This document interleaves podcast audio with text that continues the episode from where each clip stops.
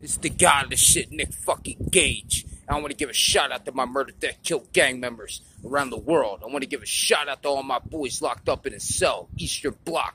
And I want to give a shout out to my hate club, RIP Nate Hatred and RIP my brother Justice Payne. And you're listening to the podcast called A Man and His Podcast. You better go listen to that shit, or I'll put my ski mask on and hunt you down and force you to listen to that podcast. So go listen to it. A Man and His Podcast. MDK all motherfucking day. Free my boy 2-6.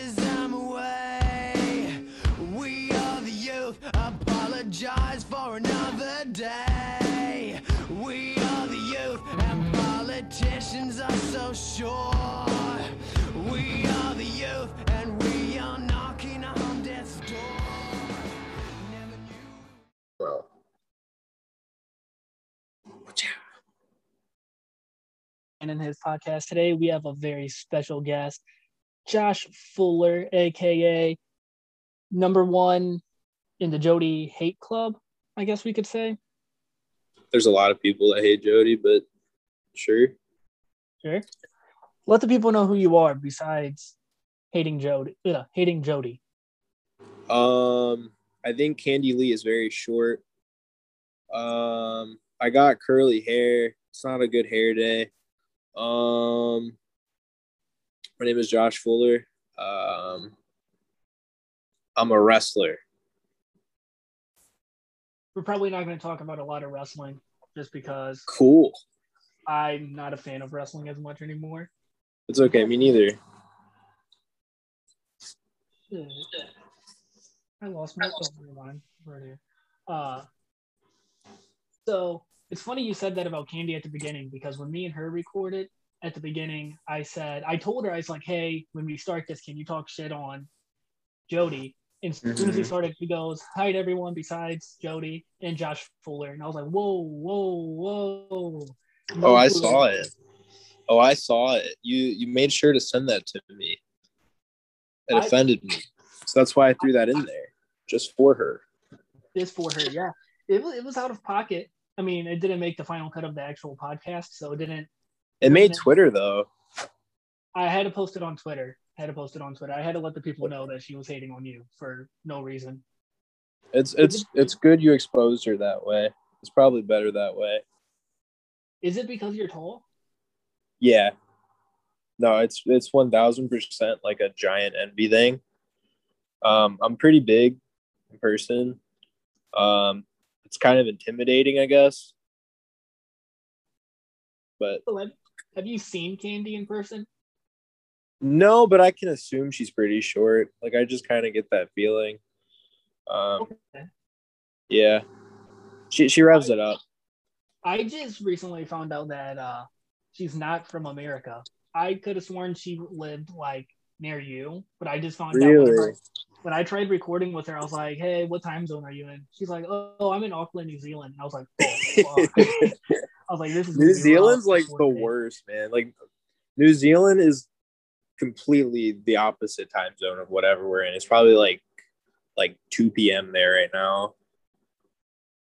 Yeah, I think it's, yeah, because when me and her recorded, it was like midnight for me, but it was like 4 p.m. for her or something like that. It was weird. Okay, all bullshit aside though, if Candy was here, she'd be like a way bigger deal. Like she's already a huge deal, but like the second I said this today in there's like a little wrestler group chat. I said the second that she gets to the stage, she's blowing the fuck up and like she's gonna be everywhere. I believe it. Oh, I 100% believe that too. It's crazy though, like, cause I don't like putting people in the category of like Twitter wrestlers.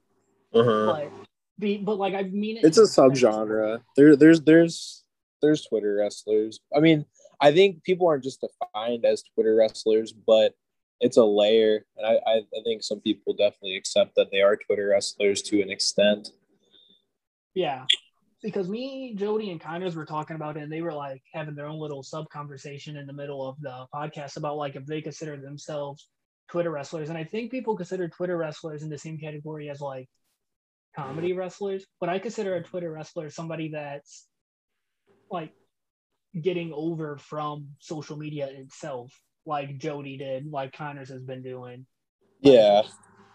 Well, it's like, I think now that the business is like evolving to the newer generation as it does, it's like its own little world that you need to be good at. Like, not everybody's great at it, but those that excel reap the benefits, you know? No, definitely. Like, there's some wrestlers I see that like are almost never on Twitter, and I'm just like, that is just so bizarre not to see a wrestler on Twitter anymore. Just because now it's 2021, and like Twitter is not just like for celebrities like people used to think it was, but now it's like that's the main outlet for people. It's a social network at the end of the day, like, because it's, you're networking. And I think to an extent there are people that can transcend Twitter. Like, I'm not saying like Twitter is the end all be all, but like, especially on an independent level, it's such a boost. I don't see why you wouldn't use it. Like, it blows my mind the people that like just use Facebook. Like, they're just, because you're just marketing to local people, like just for like your grandma's friend. Exactly. I have a friend locally who only like tries to promote himself on Facebook, and he came into my work a few months ago, and I was like, dude, you need to get on Twitter. And he's like, oh, I don't think I can get a much following on there. And I was like, dude, like, no offense, but like, I think you'll do better on Twitter than you will. Yeah.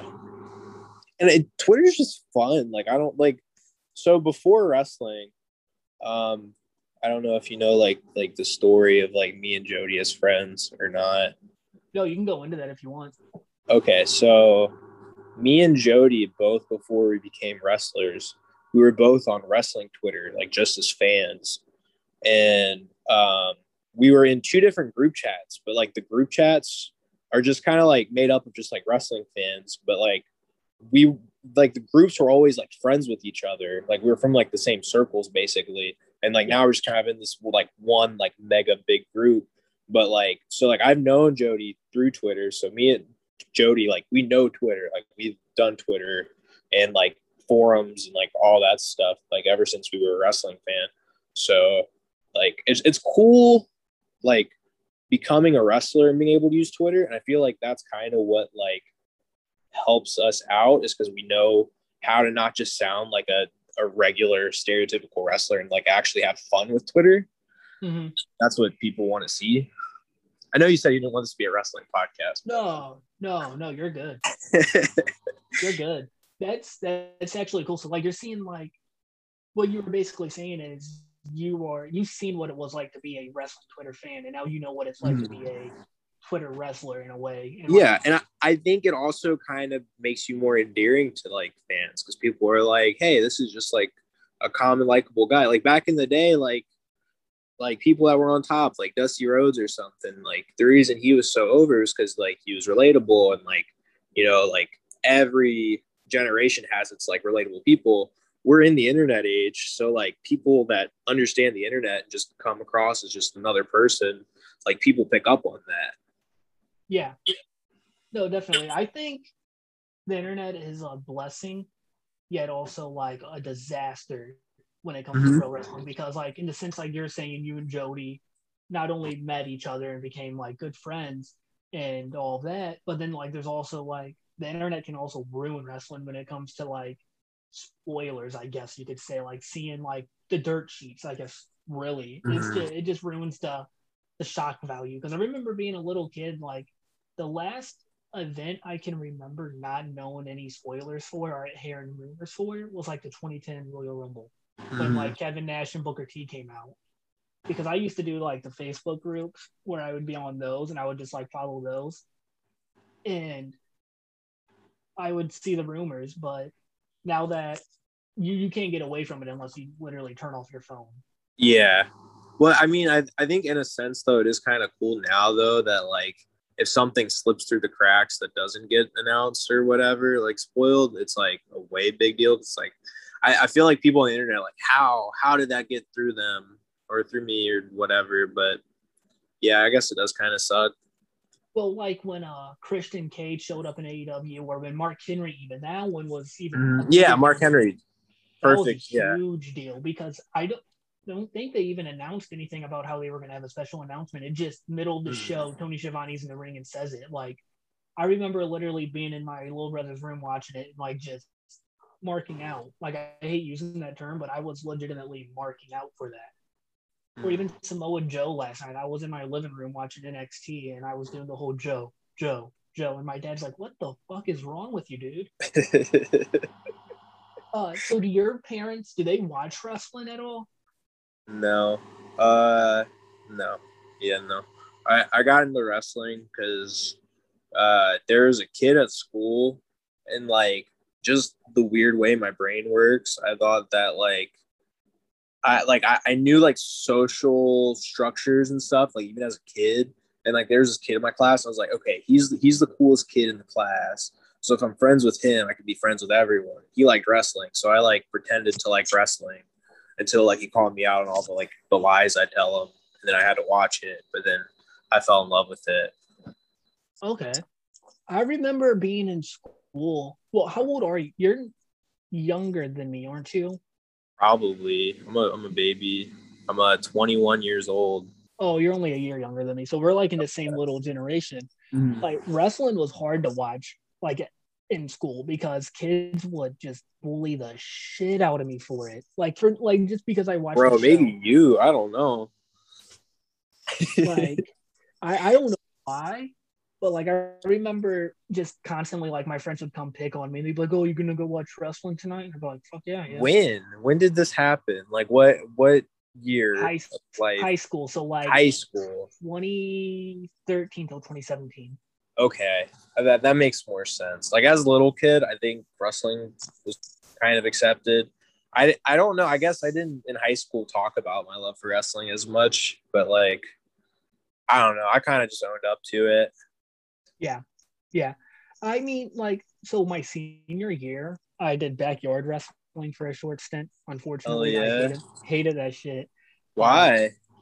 It was just, well, I mean, I know it wasn't professional, but I could not take a bump to save my life. Okay. So, like, I hated it, dude.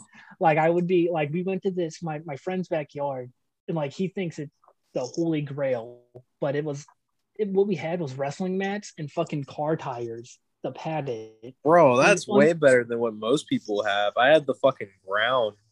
Oh, like, I didn't bump. I took, like, little baby shitty rolls.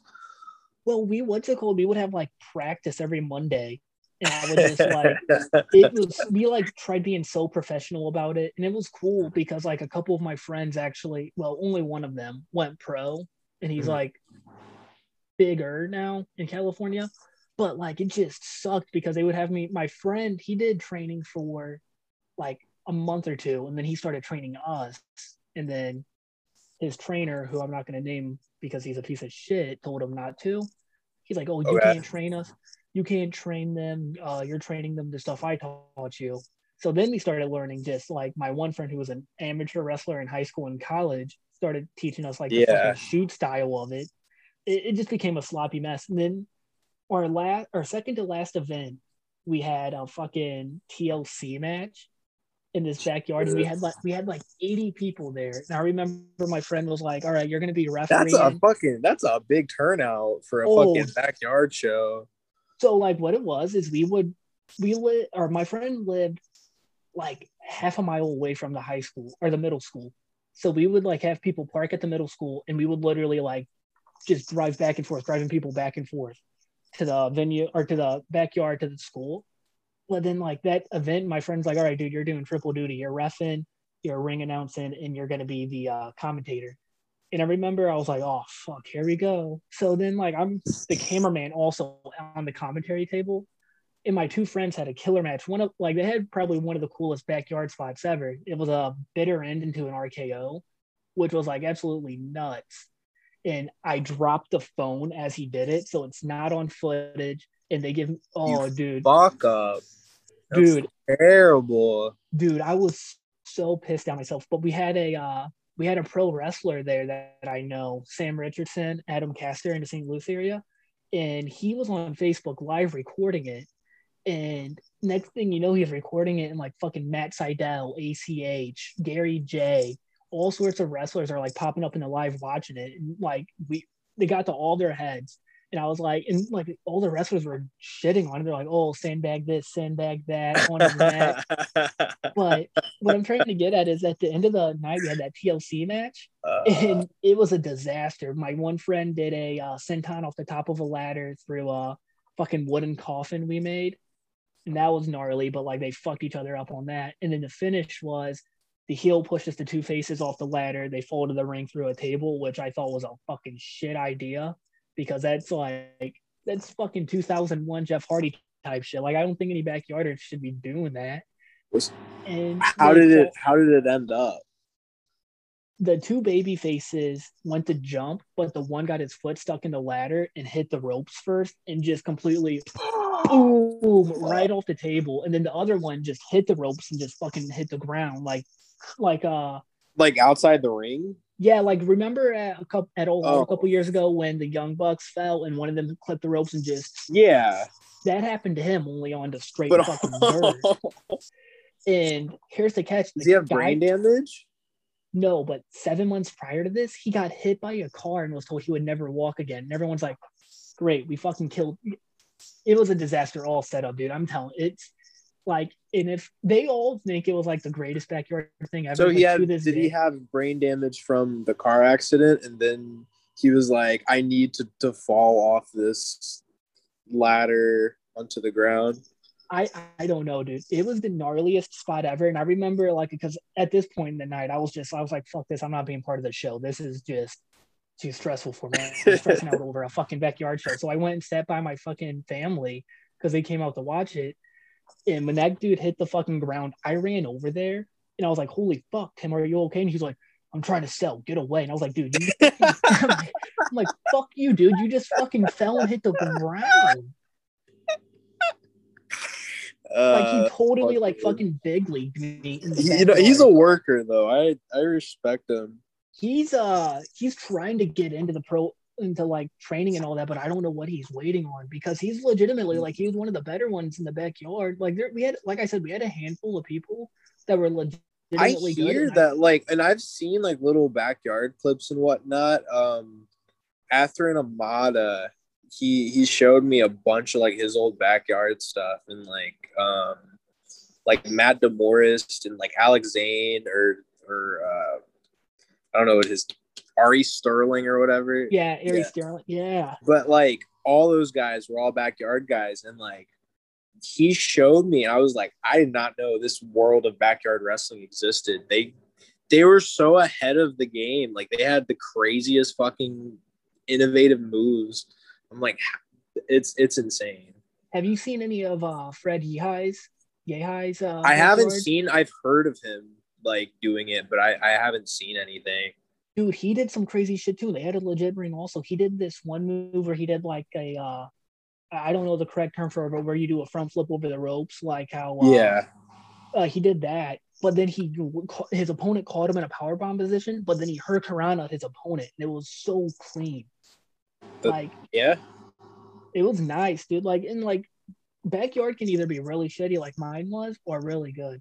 Like they tried rebooting it and they're like, so what we're going to do is, our friend owns a VFW hall and we're not going to go to the backyard. We're going to be in the VFW now. And I was like, dude, like that's independent shit. Like we're going to have to get licensed. Cause in Missouri, it's still, commissioned or whatever. Yeah. Like you still need license for everything. And I was like, if we do this, we're going to have to be very low key about it, or else the sports commission is going to. No. Yeah. And that shit's not cheap either. The wrestling commission is the biggest bullshit ever. I could rant about that fucking forever, but like it shouldn't be a thing. It's so made up and dumb. I think only like 7 states total have it still. And Missouri is one of them, unfortunately. And Maryland's so one of them. Yeah, so everything costs so much money, and then the wrestlers have to pay for licenses for each state that they wrestle in, and you have to renew it once a year for the exact same price, and it's just a whole freaking headache, man. And I don't know if it's like that in Maryland, but here in Missouri, you have to have guardrails that are at least like 15 feet away from the ring. You can't bleed on the shows unless you get permission. Yeah. It's very weird. And then in like Illinois, up until a handful of years ago, in Illinois, it was commissioned, and like you couldn't do like over the top rope or else it's DQ. Like, it's so weird. Like, they treat like, and I'm glad people treat wrestling to that degree, but at the same time, come on, man. Like, it's just but it's like made up stuff. Like, you can't do a pile driver, or you can't do like a certain move that's just any other move. Well, and then like New York, like for the longest time, I believe in New York there was like a no intergender law where like there was this clip going around of there was a match, and the second that it started, it's between a man and a woman, and the second it started, commission legit walks down and says, "Y'all can't do this," and ends the match before the match even happens. Yeah, that's nuts. Fucking stupid. Like, it's just like I don't get it, dude. Like, but we were trying to do the VFW hall, and it was going to be legit. It was going to be cool. Like, not legit, but it was going to be cool. Like, yeah, I'm not proud of it, but I cut a promo for it because I was going to be the official ring announcer or commentator, I mean. And I had like merch designs all planned out for it. Also, like, we were going to like for real, like try to make money off of it. But then my one friend who's a wrestler, he's like, you guys can do this, but I'm afraid it's going to get shot down quickly. He's like, you guys aren't going to be able to promote it. Like, he's like, you guys will not be able to promote it. You're going to have to like be very speakeasy type about it. Yeah. It's just, I don't know. I don't, like you said, I don't get it. It's made up shit. It's just random ass rules. It's like made up rules for a made up thing. Like, that's what I don't understand about it. It's like, how can you like pick and choose what moves you do? Like, it's not like the fucking WWE. Like, it's an independent show. And then also like these wrestling commissioner people, like they weren't wrestlers. They're not like, most of them don't even watch wrestling, I'm sure. Like, they just have a job. Like, it's usually like wrestling, boxing, and MMA commission all in one. It's like, that is very far off from what wrestling is. But so, while we're on the topic of wrestling, what was your first like memory that made you be like, oh, I want to be a wrestler?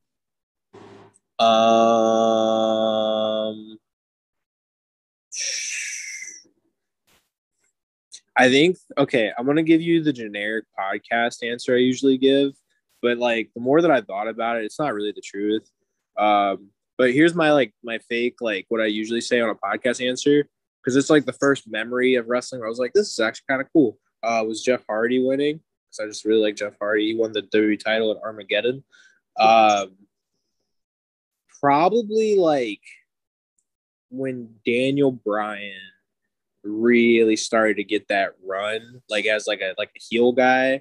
But like he was like way smaller than everyone else, but like they were just treating, like even before like the underdog stuff, they were just kind of like treating him like any other wrestler. And then he had the whole like underdog story, because I was like, okay. And then like slowly like the business just changed into like smaller guys taking over, like the Garganos, and like just everybody now is like pretty small. I mean, I'm a giant, but like you know, yeah, just seeing that smaller guys can do it. I guess Brian paved the way.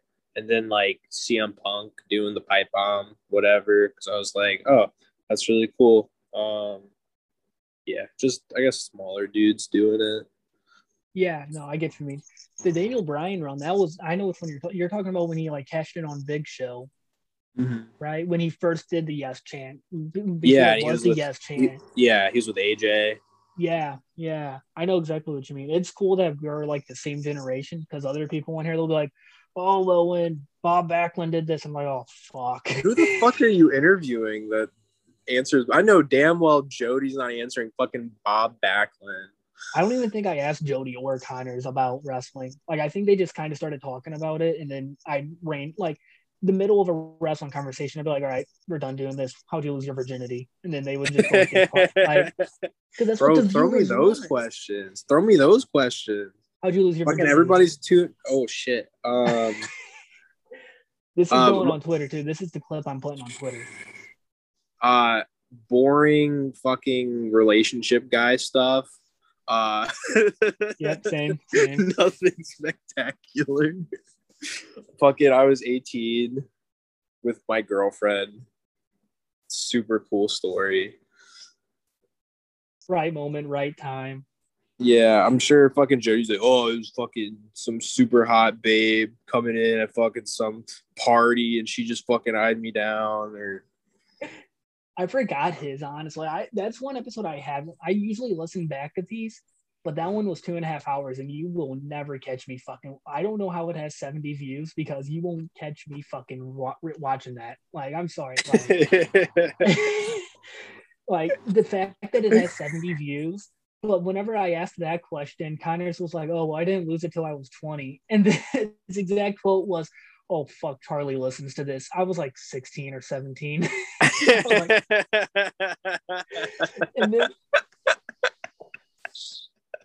and then I asked the first kiss question. What was your first kiss? How did that happen? Oh, God. I had fucking kissed this fucking... dingy Southern Maryland girl who fucking I had no business fucking kissing. I got scared that I was gonna catch something. Because after so she was this girl who was around here. She was like the sister of a fucking wrestler, and I was 17, but I never had my first kiss or anything. Like, I barely even talked to girls at this point. And this girl was like eyeing me up, and then like got my number from somebody and then texted me, and then just like right off the bat was like making moves on me. I was like, whoa, girl wants me, it's crazy.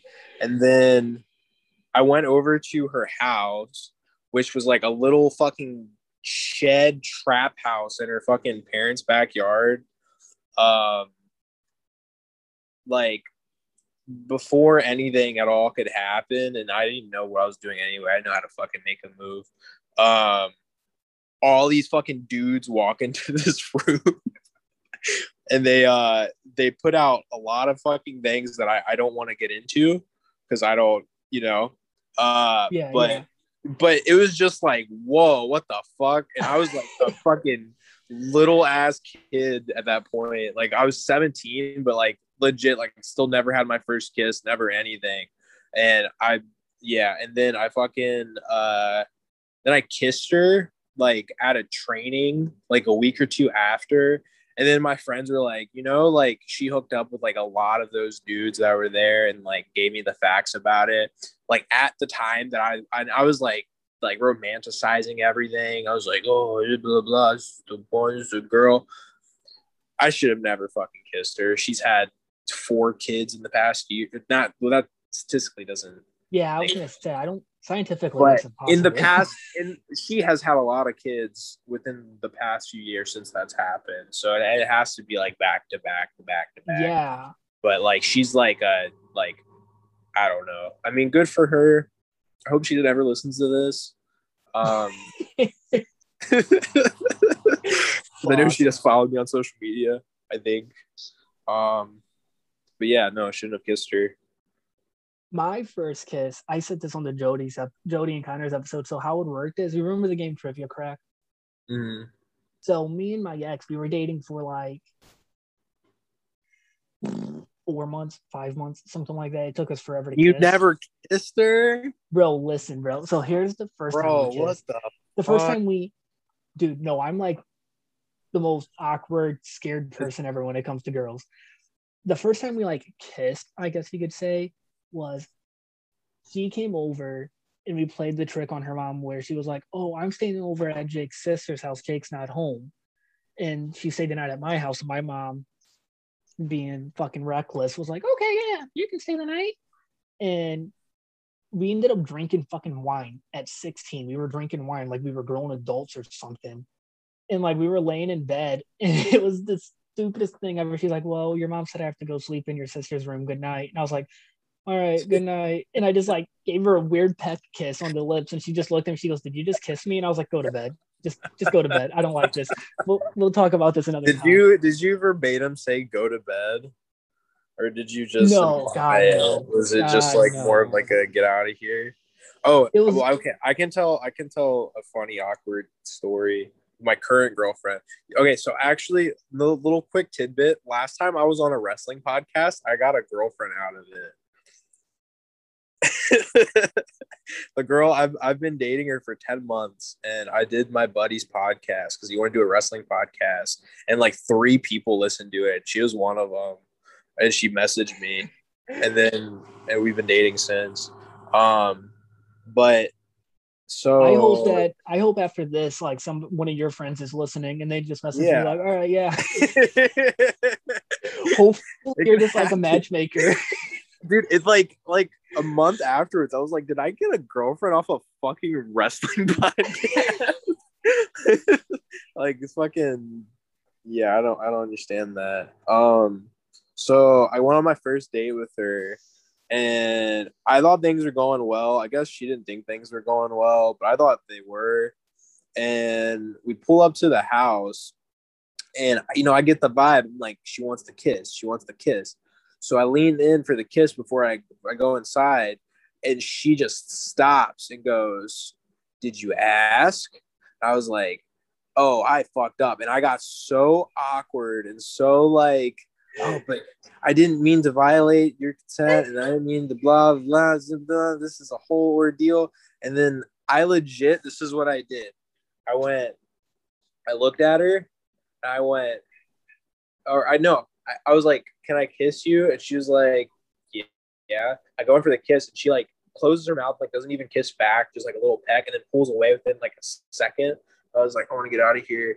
And then I was like, okay. And then she was like, okay, well, bye, whatever.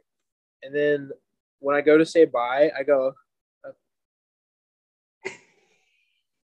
like this. I don't know what the fuck it was. I was like, see ya. I just kept going back and forth. And then I walked out of the car, and then she honked the horn. And then I gave her, I'm on a fucking podcast. Why the fuck am I in? None of that happened. I kissed her, and she loved it. And she was so into me. And that's why we're dating. That reminds me. So I'm a very like socially awkward person. And I've had 2 girlfriends. Both ended horribly. One of them was toxic. The other one cheated on me and got pregnant. Anyways. Yeah. Whatever. And I tried not. It's hard talking to girls because one, I don't drive, and I don't want to ask a girl on a date and be like, all right, well, my bro.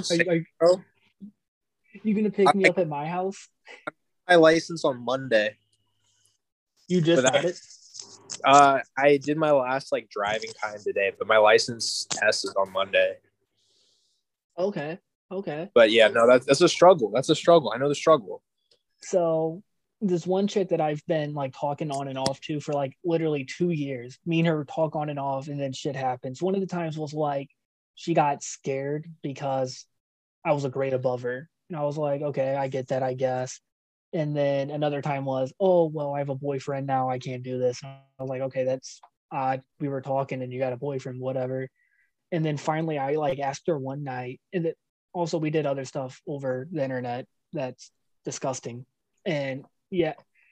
Anyways. I asked her on a date finally. I'm like, hey, do you want to go to the mall? Because we're fucking 15 apparently, even though we're in our fucking 20s. I'm like, hey, do you want to go to the mall? And she's like, yeah, sure, we can go to the mall. Worst date ever, dude. And I hope she probably isn't going to listen to this, but here's how it went. So she picked me up. Mind you, I was broke as a joke. I had no money to spend. So I was like collecting change around my house. I had like these fucking cash bonds, whatever the fuck those are, that my grandma gave me. Like a year ago. You're putting yourself on blast right now. I don't care. It's okay. It's okay. Everyone knows my life story, or past year life story of me just dealing with money. So like I'm like getting all this money together finally. She picks me up from the gym because whatever reason, I was at the gym. She picks me up. We go to the mall. Wait, you went in there straight from the gym and said, this is going to be a good date. This is going to be a good date. No, I didn't just get done working out. No. I was there hanging out with my friends because that's what I used to do at the gym. I used to just go there because I worked there for a year and a half. Okay, it's different. Yeah, okay. So I worked there for a year and a half and I, would go there on my off days and just kick it with my friends. It was a Friday night. We were slow. She picks me up. We go to the mall. And she's like, oh, I have to go buy shoes. My friend works at Journeys. And I was like, all right, cool. Yeah, we can go get shoes or whatever. She's like, you're going to help me pick out shoes? And I was like, I guess. I have horrible fashion taste. We get there, and her friend was a dude that she was talking to at the time, I guess. And they just start, they like hardcore start flirting, bro. And I was like, oh, my God. And I'm just sitting there, and he's like, oh, your friend here is awkward. He doesn't know what to say right now. And I was like, no, sir, this is a date. Like, so then I was like, you want to go buy a hoodie? I was like, I'm going to go buy a hoodie. And I go and buy a fucking Tupac hoodie. And then we get in her car, and she's like, all right, I have to run by O'Reilly's Auto Parts. And I was like, oh, what a fucking date this is. Because I don't know shit about cars, dude. Same, bro. We get to the my worst nightmare. Dude, we get to O'Reilly's and she starts talking about cars to the worker for an hour. And I'm just sitting there and I'm just like, I'm going to fucking blow my brains out right now. This sucks. And then this dude that works here is like, hey, do you want to go to this car meet tonight? And she's like, oh, yeah, let me drop him off and then I'll meet you there. And I was like. You went there alone. Yeah, dude. And like I was hinting at her because she kept on bringing it up. And I was like, you know what? If I want to be her boyfriend, I have to learn how to deal with cars. And I kept on hinting at her. And I was like, oh, I'll go to the car meet with you. And she just kept on blowing it off. And I was like, whatever. Oh, so then she's like, where am I dropping you off? And I was like, just drop me off at my work at the gym. And she's like, okay. And she drops me off at the gym. And before I get out the car, I noticed she parked right next to my friend's car. And he was inside the car, and he was spying on us to see if we would do anything. And I was like, first of all, that's fucking weird. Stop that. Second of all, leave us alone. And I was like, all right, it was good hanging out with you. She's like, oh, I need to go in anyways. I need to talk to your lady friends. And I was like, okay. She's never met them a day in her life. We get in there, and she starts asking them for... Wait. On top of all of that, she was like... Yeah, now I need to go. What was her purpose of talking to the lady friends? Are you going to get into that, or is the get lady products? Okay. Yeah. Okay. Yeah, no, it's not like she was like she was going to be like, so what's the deal with this guy? Yeah. So we get in there. Okay. And she asks, she couldn't get any. None of them had them. Whatever. So then, like, I'm walking her out the front door of the gym, and I'm holding the door open for her. And I was like, hey, what are you doing next week? Do you want to go-karting or something? Because she likes cars. Maybe she'll like go-karts. Maybe we can race or something. I don't know. And she goes, oh, yeah, I'll let you know. And I was like, all right, cool. Yeah, just text me tonight or something. She goes, will do, buddy. I say, all right, talk to you later. Dude. I shit you not. Mind you, the whole gym's watching at this point. Everyone at the gym's just staring at me at the front door as I'm in front of everybody. Dude, she totally like just, and I was like, all right. And then the next day, she texted me and she's like, I need advice. And I was like, what? She's like, do I go simple over this boy tonight or what? And I was like, all right, we're ending this here. I was like, never mind. That was my last and only real date. When was this? She said the word simp, so it had to have been recent. It was like October. Okay. You need better judgment. This podcast is going to turn into me giving you relationship advice. At the end of every podcast, I ask people to give me advice, like just give any life advice. God damn it, I let it out. It's for them to give me advice when I'm telling them it's giving the viewers advice, whatever. I'm going to start just asking people. I'll be like, all right, so just any relationship advice for anybody that's socially awkward around girls? Not me, though, just anybody. But no, my luck with girls, I strike out every time. I'm sure you follow me on Twitter. Talk about girls every other day. You having them gym crushes? It's the same girl. And okay. I know she does. Let me get into that. So this is going to sound weird, bro. So I work at the gym. And when they check in, you get their name. It says her name, their age, all of that. This one girl walked in, thought she was beautiful. She checked in. I seen her name, seen her age. I was like, Instagram. Looked her up on Instagram. Sounds weird, but everybody does it at this gym. Okay. Everybody does it. It's every gym. Anybody that works at a gym. Bro, gyms are horny as fuck. Gyms are so horny. Like, my gym specifically, like, the dudes in there all the time got their shirts off.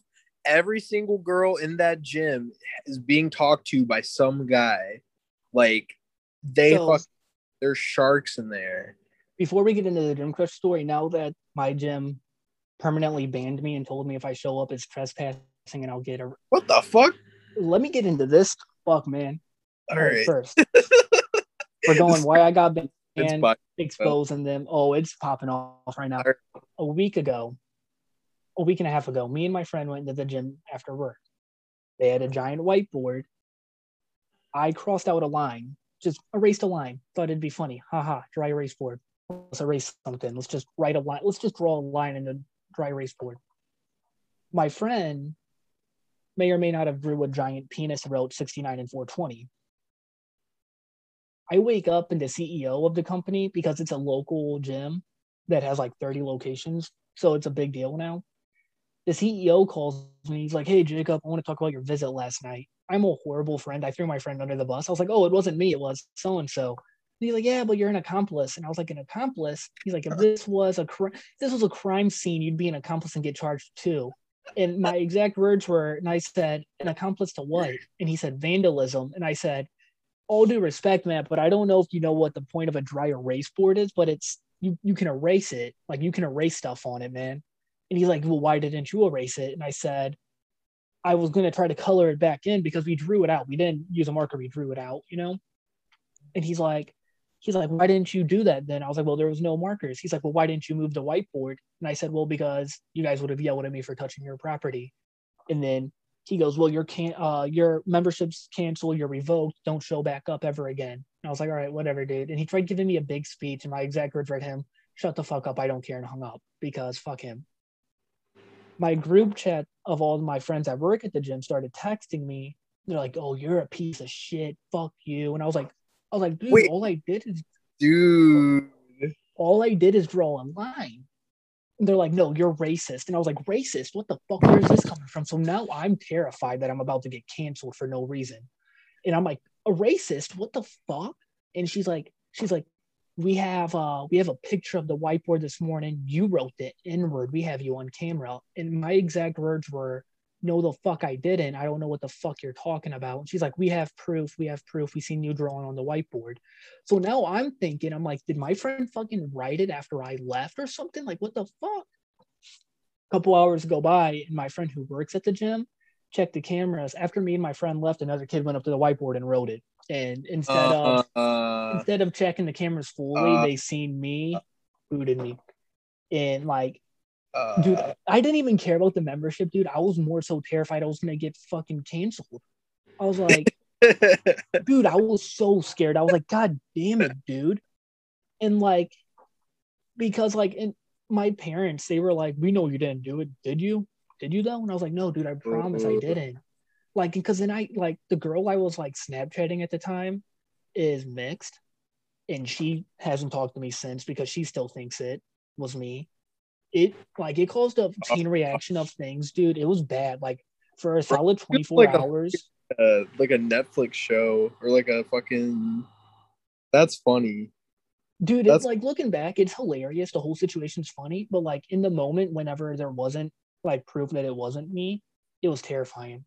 It was like, I was petrified, dude. I legit thought I was about to get like canceled. I was like, well, god damn it, I'm gonna have to fucking cancel the podcast. I'm gonna have to deactivate Twitter, like, because I don't like people thinking I'm a horrible person when I'm not. Yeah. But anyways, now that I'm banned from there, I'm allowed to say stuff without being scared they'll cancel me. There's two employees there that may or may not fuck every shift in the tanning beds, in the hydro, in the massage chair beds, in the break room, everywhere. Oh, air them out. I'm not singing names, but there's a here's the kicker though. They each have significant others that aren't each other. Oh, so it's a whole ordeal, dude. It's a whole ordeal. What? Okay, circling back to what I said, gyms are horny as fuck. Yep. Gyms fucking horny. My gym crush. I seen her, thought she was cute. Blah blah blah. So I add her on Snapchat. She follows me back, and then I made a gym. Or did I say TikTok? I meant to say Instagram. I don't know. I have a second Instagram where it's just for lifting. I followed her on that. She followed me back, and I was like, all right, she's filling me out, I guess. But here's the kicker. I don't talk to her in person because I'm nervous and because me and her haven't interacted on Instagram yet. So I slide in her DMs, and I was like, hey, just want to let you know I think you're very cute. Can I get your Snapchat? She goes, oh, yeah, sure. Thank you. Sends me her Snapchat.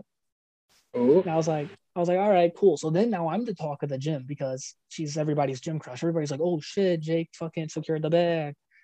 And like it's going on for a while to where I wouldn't talk to her because I would get nervous. I would find any excuse not to. I'd see her come in. I would leave. I see her walk by me. I would go to the other room. Like it was bad, bro. You need that gym motivation. That needs to be your I'm going to push heavier. And then finally I went up to her after fucking destroying my arms, dude. Like I'm a sweaty mess. And I went up to her as she's doing squats, and I said, what are you hitting today? Oh, dude, I was so pissed at myself. I'm like, what are you hitting today? And she literally looks at me. She goes, I'm doing squats. What do you think? And I was like, okay, listen. Like that? Yeah. And I just stared at her, and I was like, I was just wondering, are you hitting a certain part of your legs today? Because she's a bodybuilder, bro. She hits she has days dedicated to the hamstrings and shit. It's weird. And then me and her talked on it, not talked, but me and her talked every day. Hamstring day? Yeah, apparently. I've never heard of that in my life. She has days where she hits specifically quads and calves, and then another day of the week where she hits specifically glutes and hamstrings. Okay. It's weird. I do leg day and that's it. I don't section it out. But me and her talk consistently or whatever. And then I asked her out on a couple of dates, and she kept on saying no. And I was like, all right, cool. I guess I'm just gym bro zone. And then last week I made a joke to her. I sent her the wrong snap. I sent it to her instead of somebody else on accident. And it wasn't anything bad. It was just part of a conversation. Yeah. She's like, who was that meant for? And I was like, oh, sorry, I'm mixing up my hoes or something, joking around with her. And she's like, I just want to let you know right now, me and you are just friends and nothing else. And I was like, So that crushed me. I was like, damn, all right, I see you.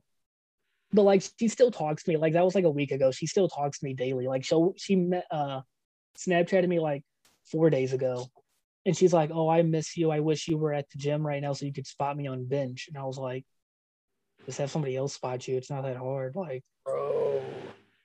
you got the next gym crush, man. The gym I'm at now, dude, the youngest person I've seen there was 45. I don't think this is the place for me for gym crushes. It's all 45-year-old. All big burly men. I'm not into that.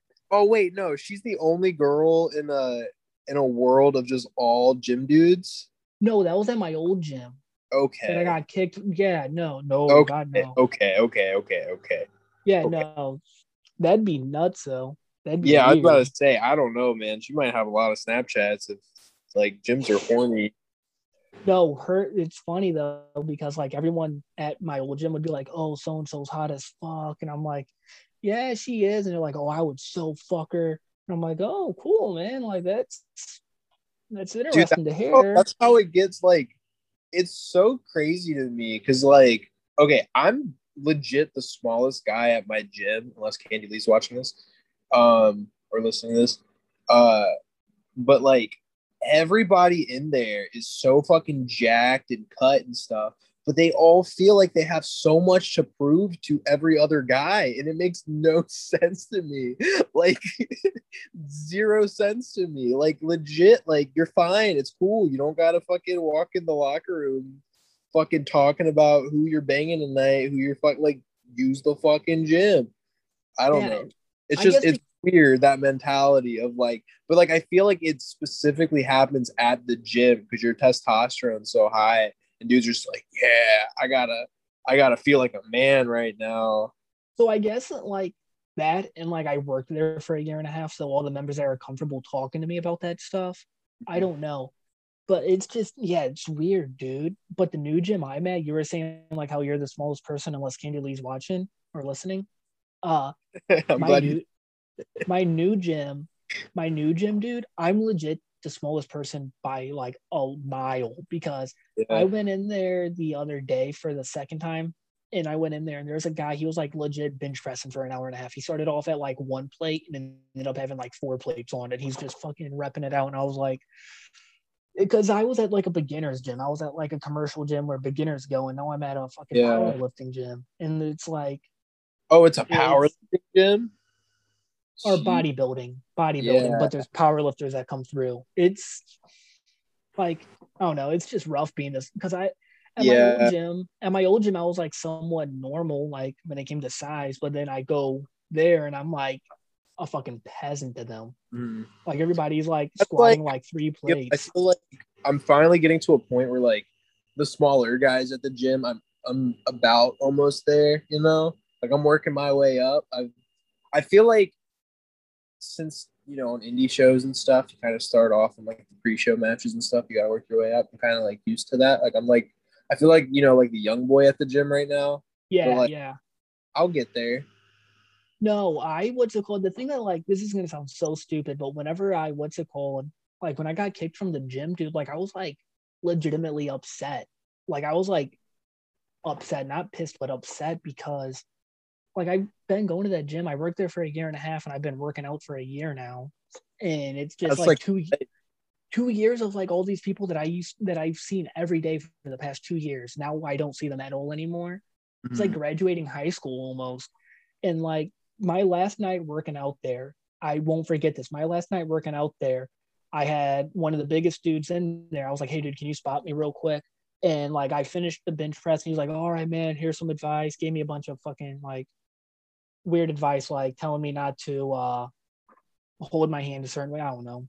And he's like, but you're getting big, dude. I remember when you first started working out like 1 year ago, you were small, and now you're huge. And then like I was like, all right, cool, man. And then I started doing other exercises, and other people were coming up to me like, dude, you're getting big. So like I finally reached that point in the gym to where everybody was noticing my progress. And then it's just now I'm back down to the beginning. I was like, son of a bitch, dude. Like, now it sucks. You got to be bigger than the bodybuilders. No, dude, like, so, like, I'm trying to get into powerlifting, but, like, after seeing these motherfuckers bench press, like, fucking 5 plates, I'm like, you know what, man? I don't know if this is for me anymore. Like, I mean, I'm still going to lift, but I don't know if I can do powerlifting after seeing all that. I'm just now getting to a point, because I've been going to the gym for, like, a little over 1 year. I'm finally at a point where I really enjoy going to the gym, but for a while, like I'm the kind of person that like goes for like 2 or 3 days, and then like a day or two passes where I'm just like, and it's kind of like rocky for like the past like month or two, especially like when I have like shows that I know are like a month or two in advance, and like I know it's like a high profile match, like I'm motivated to gym, but like I hate so much that I'm in the fucking wrestling business, because I fucking don't want the responsibility of being in shape at all. Like I'm skinny by nature. I fucking hate eating for some reason. Like I eat, but like I don't like eating fucking 5 meals a day and like all the fucking bullshit that comes with getting bigger. Like it's a fucking pain in the ass. Do you take any supplements? I take creatine. And just like pre-workout and protein, whatnot. But yeah, that's only supplements. I'll go into like my supplement store here, And I'll be like, I'll go in there and they'll like try selling me on all this shit that all the bodybuilders take. And I'm like, that's like $200 extra a month that they have to pay. Yeah, it's crazy. On top of all the fucking, and all the food they have to fucking like, and all the time that it takes to cook food. I hate cooking. I hate cooking. I hate cleaning. I'm a fucking lazy piece of shit. I don't like doing it. I don't want to do it.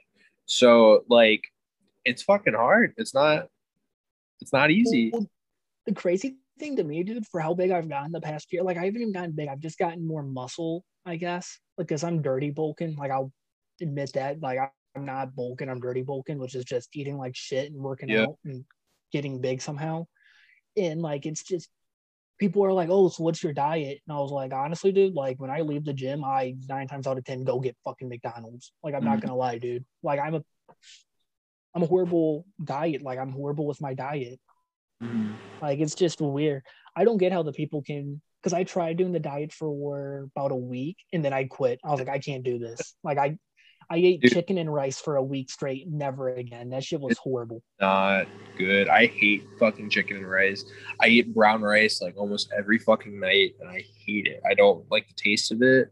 I feel like halfway through eating my dinner, I'm like, why am I still fucking chewing? And I it takes forever for me to do it. I only do it because like I feel okay. I'm gonna get real like egotistical and fucking whatever right now. But like I feel like my thing, like I have nice hair, but like I don't want to just be the nice hair guy. Like I feel like I got to be pretty all around, you know? So, like, I'm going for, like, pretty muscles. But pretty muscles is the fucking diet. It's the fucking, like, devoting it all to gym and all that stuff. Which, like, I, like, 60% do. But that 60% is not fun. No. God, no. It's – I don't know. But I'm glad you brought up the hair because now we're going to get into the fan-asked questions since – everyone started asking all sorts of questions on this. I sent it to like 2 of my group chats and said shit post and just because I don't know, I wanted to make it fun. Let me find the tweet. Okay. Rendon asks, Ceiling Fan 200 asks, he goes, my questions for Josh Fuller are favorite Sheamus match. We'll start off with that. What's your famous Sheamus match? My favorite Sheamus match is... Yeah, that one with Big Show. Do you remember it? It was on a pay-per-view. It was the giant chair match? Wait, no, I might be getting... There's a Mark Henry Big Show pay-per-view match, too, that was really good. Was that the really good one, or was it a Sheamus match? I don't know. The Mark Henry Big Show one ended with the ring exploding. Oh, yeah, not that Sheamus one. And Big Show had a chairs match where Big Show grabbed a giant chair, and that's when Daniel Bryan cashed in. Not that one. I'm trying to think, because I think I know what you're talking about, because I can remember them having a good match. I don't know exactly what match it was, but I think it's that one. Besides that, I mean, I think him and Drew had, like, a good Raw match. I watched Raw for the first time, like, ever. Few months ago, just once, never again. Oh, yeah. Wait, yeah. No, can you leave me saying never again? Whatever. I don't have anything to lose. Are you going to Vegas in August? I'm going to Vegas, but just for the Crap House show. just for the Crap House show. Yeah. Sheamus. I don't know. I guess Sheamus Big Show, if that match happens, my guess. Brandon, I'm sorry. Your favorite Fortnite dance? So I don't have like V-Bucks or anything. So the only one I like is the one that's free, and it's like weird. It's like some kind of like arm thing, but it's the free one. You know the one? Yeah. I don't know if you play Fortnite, but the free one. Yeah, the default one. Yeah, that one. Yeah, I know exactly which one you're talking about. I haven't played since like last year, and before that, it was like I just started playing. Every time I play Fortnite, I feel very bad because I feel like such a fucking loser. But counterpoint, it's really fucking fun. It's fun. It's just when you start losing, you hate it. Yeah. Like a year or, yeah, like last March, right when the whole pandemic started, when quarantine first started, me and my girl best friend, who I had a crush on at the time, would play Fortnite for like hours at a time because she liked playing Fortnite. It was weird. And we would play Fortnite all night, and we always would get like top two, top three in duos. But then one of us would always end up choking. And then I just randomly, out of nowhere, me and her quit playing. And she's like, I can't stand this anymore. And I was like, all right, good, me either. Brendan also has two more questions. We'll save the one that I want to ask for last. This one is, do you know who Brendan is?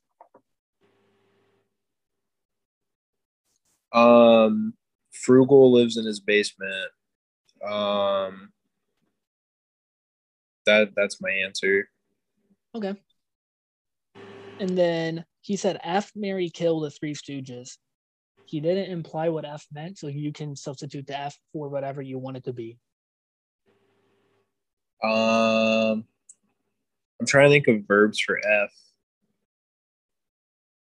Can you think of some? The only one I can think of is like fuck. I'm gonna fight. I'm gonna fight Curly, because he gives a bad rep to the curly people because his curls weren't even that great. Mo, I'm gonna marry because I remember his name, and then I don't remember what the other one was. Who's the other one? Do you know? Dude, that's from like 70 years ago. Kill that guy. One of them is Will Sasso, right? They redid it. I don't know. Oh, they did remake it. Dropkick Lariat asks, what was it like wrestling Hornswoggle? Wrestling Hornswoggle was like my favorite match I've ever had. I haven't been wrestling that long. So, you know, I haven't really had... Yeah, I forgot to ask that. Horrible wrestling podcast. It's not a wrestling podcast, right? Anyway, yeah, it was everything, man. Like, I was very, very nervous going into it because I was like, it was my first shot in Nova Pro Wrestling, which was like a really big company at the time. Promoter got canceled. Shit fucking sunk. But at the time, it was like a top 10 indie in the U.S. And I'd been like doing pre-shows and like setting up for like ever since I was a kid. And like finally they gave me something. And it was against Hornswoggle. I was shit myself. It was on the main card and stuff. And then we did it. And like the match went really, really great just because everybody was really drunk. So, and I had like some silly spots planned and whatnot. And like, we legit called the match in like 5 minutes. And okay. But what's weird is like, usually, like, if I call a match in 5 minutes, I'm shitting myself. Like, I'm the kind of person that's just go over it. And for some reason, like, we called it in 5 minutes. And I was like, yeah, this is easy. We can do it.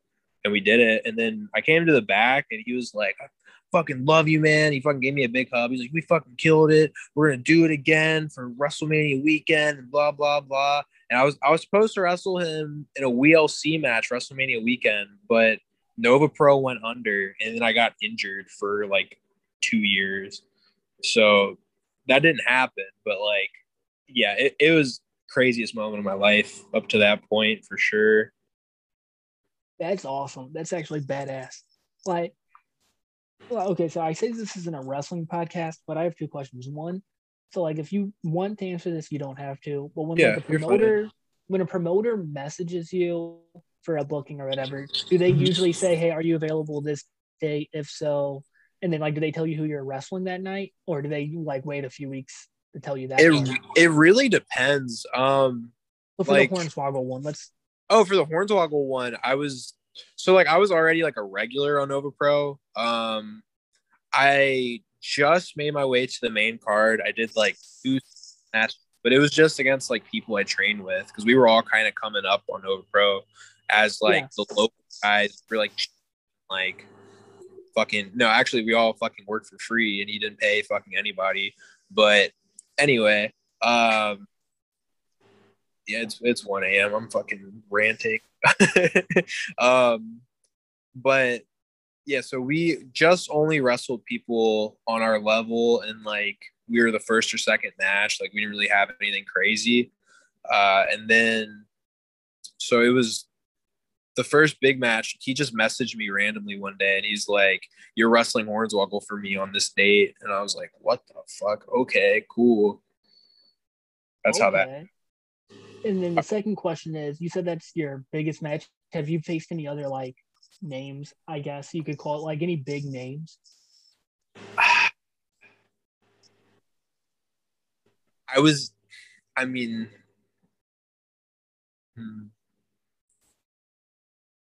Honestly, my memory's so shit. I've had so many concussions.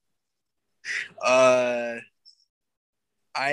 was in like a 4-way with Warhorse, I guess. I don't know, because like I was getting into my stride when I was like about to kind of do things. Like right after the Swoggle thing, I was supposed to go into like a tag team turned feud with Marco Stunt at Nova, and then he got signed, and again I got injured, and yada yada yada. But like, in a way, like this kind of is like still me breaking into the wrestling business. Like I didn't really have that many matches and whatnot when I started. So I guess Hornswoggle is definitely the only person like in that caliber I can think off the top of my head. Yeah. Speaking of your head, Christina Death asks, why is his hair so perfect? I have a whole routine, man. I spend way too much money on hair products. I spend way too much time in the shower. I make my grandparents really, really mad. And I'm just a fucking prima donna, dude. That's really it. I comb my hair out. If you need the curl routine, if you're a curly person, you can always DM me. I'll hook you up. But it's a lot of products. It's a whole lot of stuff. All right. Speaking of your hair, Tasteless One asks, when is the hair versus hair match between you and Jody? Never. If it happens. Actually, let's do it. And I want to beat him, because do you remember when Jody had like a pink skinhead? Yeah. It was really funny. We're going to go back to that. I say if it happens, and like say it happens or whatever, say he has it happen at Grab House or whatever, and he does the typical promoter shit where he puts himself over. Yeah. I say you shoot on him. Oh, I'll shoot on him fucking without a match. Well, yeah, but like in a hair versus hair match, and if he's like trying to put himself over. I'm not very confident I could beat Jody in a fake fight, but I think I could beat him in a real fight. Well, yeah, when it comes to fake fighting, he's reckless and dangerous. Yeah, he's going to beat me in a fake fight, but... Just refuse to get your hair cut. Oh, well, to be honest, I've turned down hair versus hair matches like 3 or 4 times. Like, I had a promoter offer me, he's like, just name a price and we'll fucking make it happen for hair versus hair. And I said no. Because I was like, I'm terrified. Like if I cut my hair and then it just doesn't come back the same way, or if I'm balding or something, like my life is ruined. It's not worth the money. I even once, like before it was all this, it was like still curly and like nice, but it was like short. I was just figuring it out for the first time. I did a show in West Virginia and I was 17, and I got offered to have my hair cut by Bruce the Barber Beefcake, and I said fuck no. It was cool. And then, and like legit, like everybody in the locker room was like trying to peer pressure me. And then MVP came up and was like, man, he's got like 10 years left with that hair. Let him have it. And everybody backed off. That's cool, at least, that he like came up the bat for you. That's badass. That's cool. That's real cool. No, I don't get hair versus hair. We actually did that in the fucking backyard, which I thought was fucking corny as hell. Like, we did it, and we like shaved his head at ringside and everything. It was so fucking weird. But he had long ass hair that he was growing for years, and like he wanted to get it cut, and he's like, well, let's do a hair versus hair match. I'm like, you can just fucking go to the fucking barber and $20, dude. Like, it's not that deep. That was so weird. I can go on and on about backyard wrestling. Mike Burke asks, how does it feel to be known as the cum shirt guy? It's fucking weird being a cum shirt guy. I'm going to be honest. I bought the AJ Styles cum shirt. I was like, some people will find this funny. Some people will understand the lore of the AJ Styles cum shirt. And then I didn't want to do it. I legit was not going to do it. I packed it in my bag just in case. Right before I walked out, made my entrance at that show, it was Polyam Cole Party 3. I legit went up to like 20 people backstage and said, is me wearing the AJ Styles cum shirt a good bit? And everybody's like, no, it's fucking terrible. Don't do it. Like, literally everybody said, don't fucking do it. And then Everett Connors tweeted me and said, I'm looking forward to Josh Fuller wearing the cum shirt tonight. Like, fuck it, I'll do it. Was that the show that had MV versus Jody? Yeah. Okay, that's what I thought. That's what I thought. Those shows always fucking, like, I've only seen gifs of them because I'm a horrible wrestling fan. Like, to this day, and I tell Jody this anytime I have, like, I've never seen a single one of his matches. Yet he's like, me neither. He's still my favorite, but I've never like, I just can't sit down and watch wrestling. If it's already happened, I can't go back and rewatch it. It's just, I don't got time for that. I'd rather like watch What Culture rank the top 15 WrestleMania main events or something. I don't fucking know. I get it. No, but like, going back to the cum shirt thing, it's weird because like, I think I kind of put myself in a position now where everybody just wants to tweet me about cum. And like, I'm wrestling Sandra Moon for Graph House in August. And like, I was like, yeah, let me try to build up some kind of serious thing. And legit, like, I put out a serious tweet. Everybody's replies like, come. We want come versus title. Come blah blah blah. I'm like, oh my god. I'm upset you didn't like my tweet that I already tweeted. Whenever you said, "Is this going to be the first come versus title match?"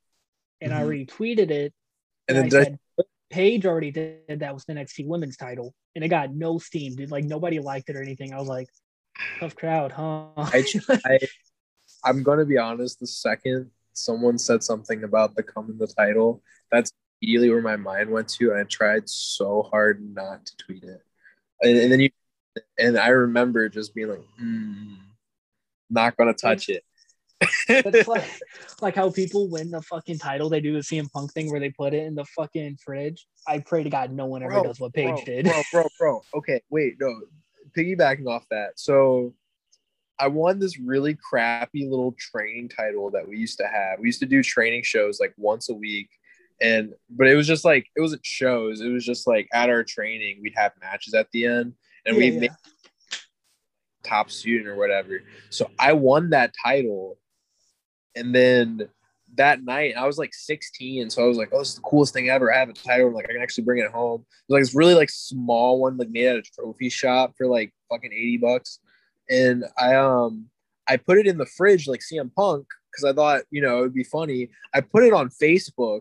Okay, legit, like that night, because I forgot my crowd. This is going back to Twitter versus Facebook. Facebook is filled with all these fucking like middle-aged men who don't understand social media. So everybody's just like, you're fucking disrespecting the business. You're putting a title in a fridge. Is that what that title's meant for you? Fucking, you win your first championship, you put it in a fucking fridge. I was like, it's just CM Punk did it. I thought it was funny. Yeah, hopefully they don't know what Paige did to the women's title. They'll lose their mind. I haven't done that. No. You said you haven't done that? No, just on a shirt. I demand to be taken seriously asks, remove kebab or remove boiled ribs? Remove boiled ribs. Okay, can I I'm gonna get into this. Yeah. My grandfather, Fast Eddie, if you're watching this, listening to this, please click off for a second. You made some fucking trash ribs the other night, bro. They were so fucking bad. They were so bad. My grandpa, bless his heart, once a week, he puts like whatever random meat in a fucking crock pot. And I found out yesterday he put ribs in a crock pot with just chicken broth. And what, I'll send you the picture of the ribs, but what came out was just these like wrinkly, bland fucking ribs with just fucking like no sauce, no nothing. Just, and I had a bite of one and I was like, and I had to throw it away. It was so bad. It was so bad. But yeah, remove the boiled ribs. They're not good. Sorry, Fast Eddie. He made, the next night, he made way better ribs to make up for it. But my grandma, she used to be, she doesn't even know how to work her phone, so I don't have to worry about her listening. If you are listening, Grandma, I'm proud that you're improving in technology. But she used to be an amazing cook, but now she's like absolute fucking dog piss at it. And any holiday that we go to, like when we go to her house for like Thanksgiving, Easter, all of that, I literally eat before I go just so I can say I'm not hungry, because like she'll make the on Thanksgiving. That sucks. Dude, well, thankfully I can go to like somebody else's house before hers, and I'll be like, oh, I just had a plate over at so-and-so, sorry. But like her turkey, she'll make her turkey and ham, and it'll be so goddamn dry to the point where like she doesn't have her dog anymore because it fucking passed away. Rest in peace, Izzy. But like we would literally like, we'd be like, Izzy, come here, and we would just like drop the fucking plate on the ground, and then go and have a heyday.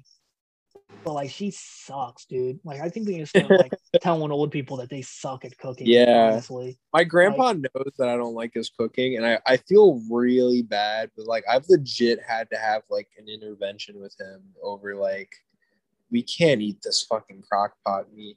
My grandma doesn't even like it. Like my legit no one likes it, man. Drop the fucking ribs. Drop the crockpot. Did you see the picture that I sent you? Yeah, I just seen it. That's horrible. Yeah. That's not good. Oh. What the hell? All right. Garrett Neodonna, I think is how you are. Barnett Neodonna, my bad. Asked, what do you think about mochas? Yeah. Does he like? And like, then here's somebody's reply to it was great footwear. Is it shoes? I'm assuming. I thought they meant the coffee. Yeah, I don't know about mocha shoes, so I'm just going to answer the coffee. I like to spice it up with mocha every now and then. I'm a vanilla guy when it comes to coffee. I do like my coffee in the morning, but I always go vanilla. But every now and then, I'll get one of those little mocha Starbucks frappuccinos. So, not a big like chocolate guy though. I don't love chocolate. I have a coffee story. When I worked at the gym, I can drink pre-workout, mind you. I would take 2 scoops of pre-workout and drink an energy drink right after and be completely fine. But like I drank a Starbucks coffee like a year ago for the first time, and that shit gave me so much anxiety. Like I forgot what it was. Dude, I don't know what. I guess it was like caffeine overload, but it gave me so much anxiety to the point where like I was at work and I like literally like walked to the back to the tanning area and told my one friend, and I was like, hey, I'm standing back here with you. Like I'm having a horrible anxiety attack. This is fucking stupid. I don't like this. She's like, all right, well, you have to go back up front now. And I was like, all right, after like 10 minutes, I'm like, all right, fine, let's calm down. And I'm sitting there just by myself, just trying to like peacefully calm down. And I'm just like sitting there. And I'm like, all right, calm down, Jacob. And this one kid there who, like, no disrespect to him at all. He was slow. I'm sorry to him. Like, I'm not trying to be rude about him. This wasn't his fault. He comes up to me and he goes, if you were a superhero, what would your superpower be? And I'm just, like, staring at him. And I was like, I couldn't answer because, one, my brain's racing 100 miles per hour and I'm just trying to think how I'm going to quit having an anxiety attack in the middle of work because I drink a coffee. and like it was just a whole ordeal. And I was just like sitting there, and I like finally just like after sitting there 10 seconds of silence, I looked at him and I said, I don't believe in superheroes, and just like walked away. Oh, you're terrible. And then like I like I said, I felt bad, so I like went back up to him like 20 minutes later after I calmed down finally, and I was like, hey bro, sorry if I came off rude earlier. I was just having a very, very bad time. And then I told him it would be to be invisible, because that would be fun. That'd be real fun to be invisible. I feel like I'd feel like a creep if I was invisible though. I would use it for wholesome reasons. Well, I mean, same, but like, even so, like, people don't know you exist wherever you are. Like, okay, yeah. Like, to be honest, okay, like, what are the chances you get invisible and you're like, I'm gonna steal some flowers and give it to a nice old lady and they're just gonna appear in front of her? Like, no, because then she's gonna fucking have a heart attack because some creepy invisible something just teleported flowers to her. Like, there's no scenario where you're invisible, where you're not a creepy pervert, in my opinion. What is the nicest thing you've done for an old person? This is my question that I would comment. What's the nicest thing that you've done for an old person? That's a besides eat your grandpa's food, because that's all out of generosity. Terrible question. You should, I mean, not a terrible question, but you should start saying this to everybody, because it really puts somebody on the spot. Great headline too. I can make the title of this podcast. Josh Fuller helped old lady walk across the street. Fuck.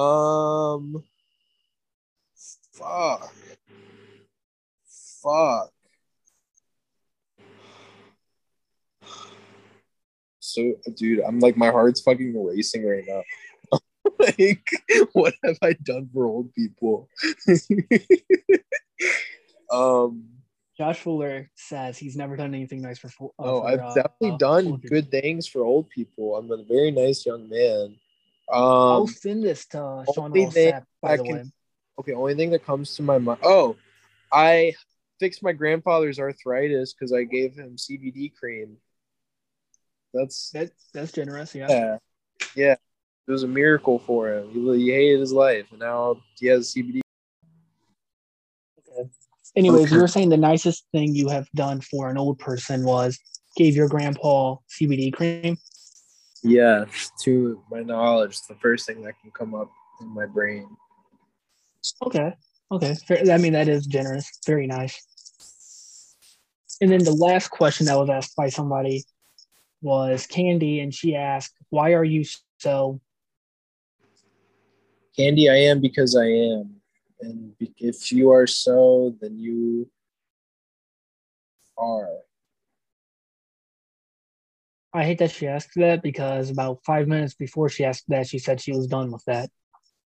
Yeah, no, dude, that fucking's been confusing me all day. Like, she's going on all these tangents about, oh, I don't do this bit. And then every other tweet is still the bit. Like, do the bit, don't do the bit. Whenever I, had her on, she was speaking full sentences and all of that. And I was like, all right, cool. And then I asked her, I was like, so why do you on Twitter? Why do you not finish your sentences? And she fucking got me, dude. She goes, I do it because, and I was just sitting there and I was like, fucking one. And then she was like, she started laughing and I was like, oh, I can't fucking stand you. I was like, I cannot fucking stand you right now. I was like, I can't believe you just got me. I was so annoyed. But her episode was my second favorite now, because this one's probably gonna be my favorite because it's just fun. It's fun, but mainly because after when me and her were done recording, I like ended the meeting or whatever, and then I was like, all right, just give it a few seconds so it can save and all that. And then me and her had like a 30-minute conversation afterwards where she was just like asking about me, and it was like the coolest thing ever, just having like the guests like want to be there, I guess, where I feel like some other times I have them on, I'm just like, yeah, sure, I guess. Like, here, I'm gonna shoot real quick. The fucking Walmart wrestler, bud. Yeah, that pissed me off. And I like blurred the lines about it on Twitter. But here's the full fucking story right now. I'm fucking shooting on him. I don't care if he doesn't come on again, because I don't even fucking want him on anymore. Was it two of them? What? Isn't there two? I only asked the one with the long red hair, because that's the only one I know on Twitter. Yeah. I don't know how to get in contact with the other.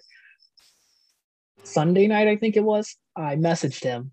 And I said, hey, is me and him have the same time? Like, we're in different time zones, but we have the same time. I was like, hey, dude, Tuesday at 4 p.m. Well, I asked him about the podcast. He said, yeah, he was down. And he goes, Tuesday at 4 o'clock, that worked. I ended up going to the gym at like 2 on Tuesday. And I was like, hey, actually, can we push it off until 6 p.m.? He goes, yeah, sure, man.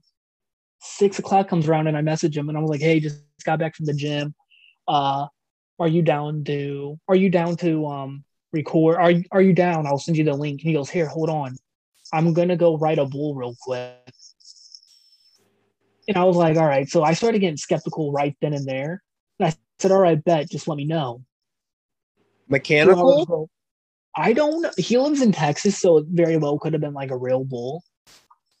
But 2 hours go by, and I text and I said, hey, when are you going to be free? Or when are you going to be ready? No reply. It's been over 24 hours, no reply still. And I'm just like, come on, bro. Because one, that just shows that you weren't even for real, like, down to record, which kind of upsets me.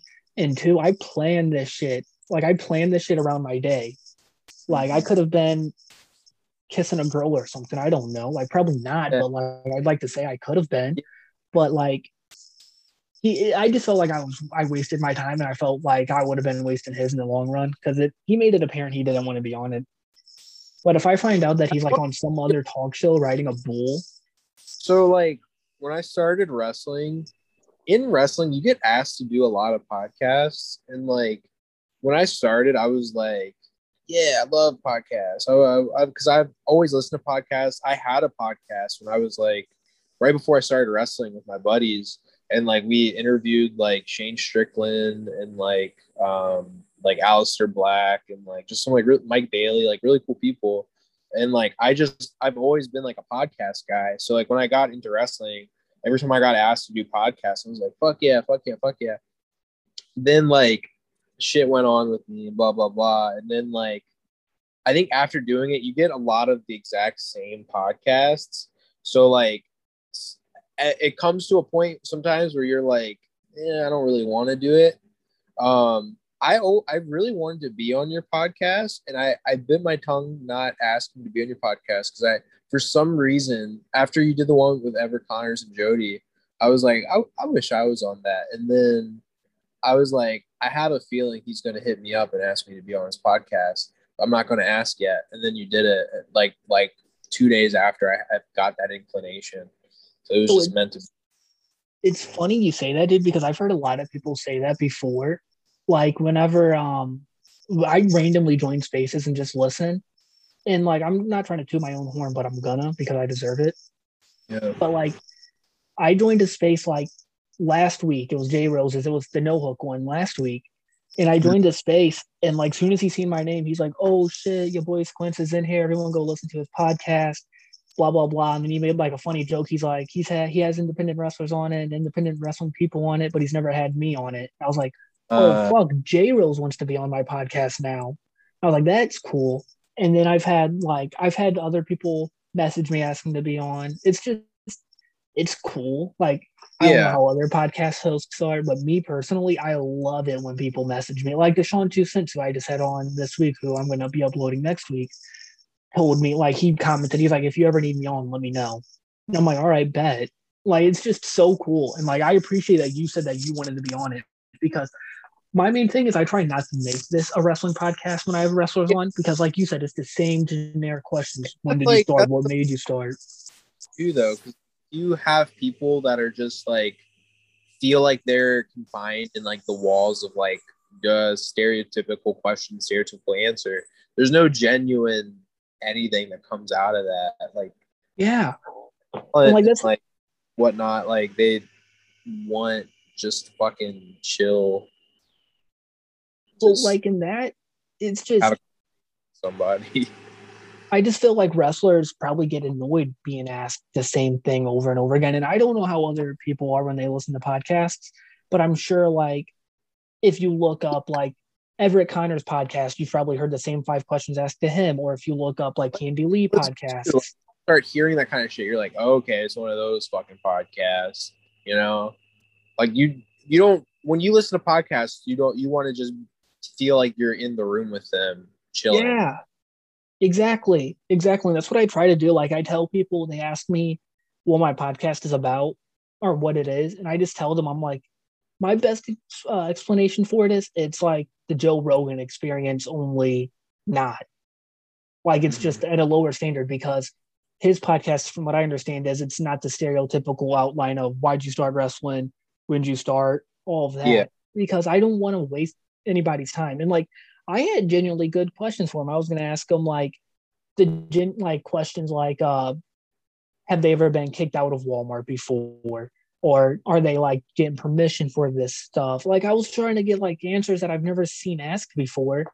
And it's just because, one, I want to give people another platform, because that's my main thing for this, is I want to give anybody a platform to say whatever they want.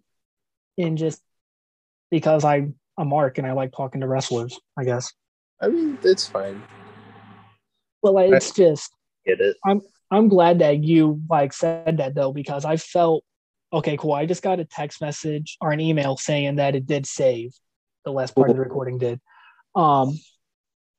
But like you were saying, like, I love it when people, message me and want to be on. Like, and like I said, the fact that like J Rose was saying that, and then there's another Twitter user, your boy Alex, CCK Alex, he's from Chicago. He's like even said he wants to be on. Salsa Boy wanted to be on. Leroy, Nasty Leroy, he messaged me and wanted to be on. And then, like, the Leroy, Jody, I feel like that's going to be a very good podcast. So, which one? Leroy. Oh, I already uploaded it. It was real, like, his was really, I was, like, not expecting it to go the way it did. I was expecting him to just do his bits where he's like, fuck CB, fuck David Ali.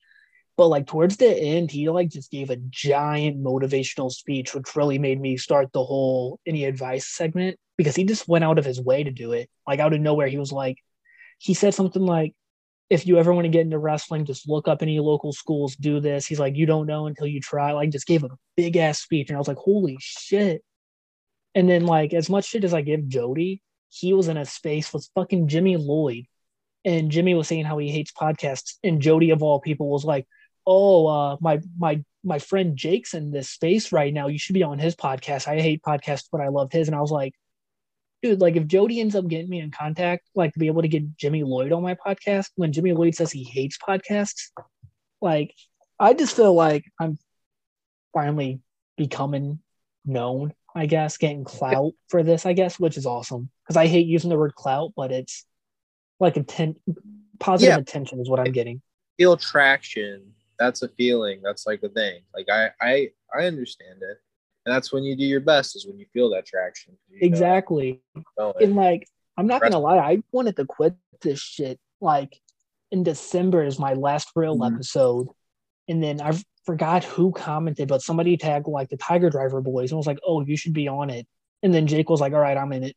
I'm down. And I was like, oh, fuck, the TD boys want to be on when Chris is open about hating podcasts. Like, he's even said himself he hates doing his podcast. He hates podcasts. So the fact that they took time out of their days to be on, like, it's just, oh no, I feel like I'm finally getting like known as like a respectful or respectable podcast, which is badass to me. Yeah. And a fun podcast. Exactly. Because back to the whole not being a wrestling thing, like, because I could have started this off and I could have been like, so why'd you start wrestling? And it could have been a fucking 20-minute conversation that me and you both fucking hated. Yep. And instead, we talked about how we lost our virginity and how our first kisses went and how my love life's horrible. Like, it's just, I don't know. And like, it's just cool having people on that I interact with on Twitter. Like, because I don't know about you, but I don't consider half the people I interact on Twitter as like me being their fans, but I consider them like genuine friends. Like, it's honestly, cool, like, I don't really, like, it's weird because, like, I'm a wrestler or whatever, but, like, I don't even, before I had that match at PCP, I legit did not feel like a wrestler. I legit just felt like someone on Twitter that was, like, friends with other Twitter people. And, like, I don't know. Like, I feel like that line's always going to be blurred. Maybe, like, one day, if I have like thousands of followers, my fucking phone's just blown up 24/7 and I hate Twitter, like, that'll be one thing. But like, until that point, like, I don't know. Everybody just feels like, because like I follow people back. Like I don't just follow wrestlers. Like I follow just people. So it's like the people that I follow are like mutuals. Like they're not just like fans, quote unquote. Because chances are half the people that follow me that are fans have never fucking seen me wrestle to begin with. So it's like, what are you a fan of? Like my tweets? Okay, yeah. We're friends then. Like you were actually the like I don't know how to like. I don't know how to explain this, but like what I'm trying to say is basically like when you randomly followed me, because I think you followed me after my Candy episode or whenever I was promoting that, you like randomly followed me and I wasn't following you. That's when I really knew that I had something going, because I was like, oh fuck, a well-known wrestler is randomly following me. And I was like, all right. So like, thank you for that. I guess not trying to be fucking all sappy. Like that's fucking stupid. Trying to think of an out-of-pocket question I can ask you to get off of wrestling and sappiness. What's your favorite holiday? Or no, backtrack. What's the worst thing you've done for an old person?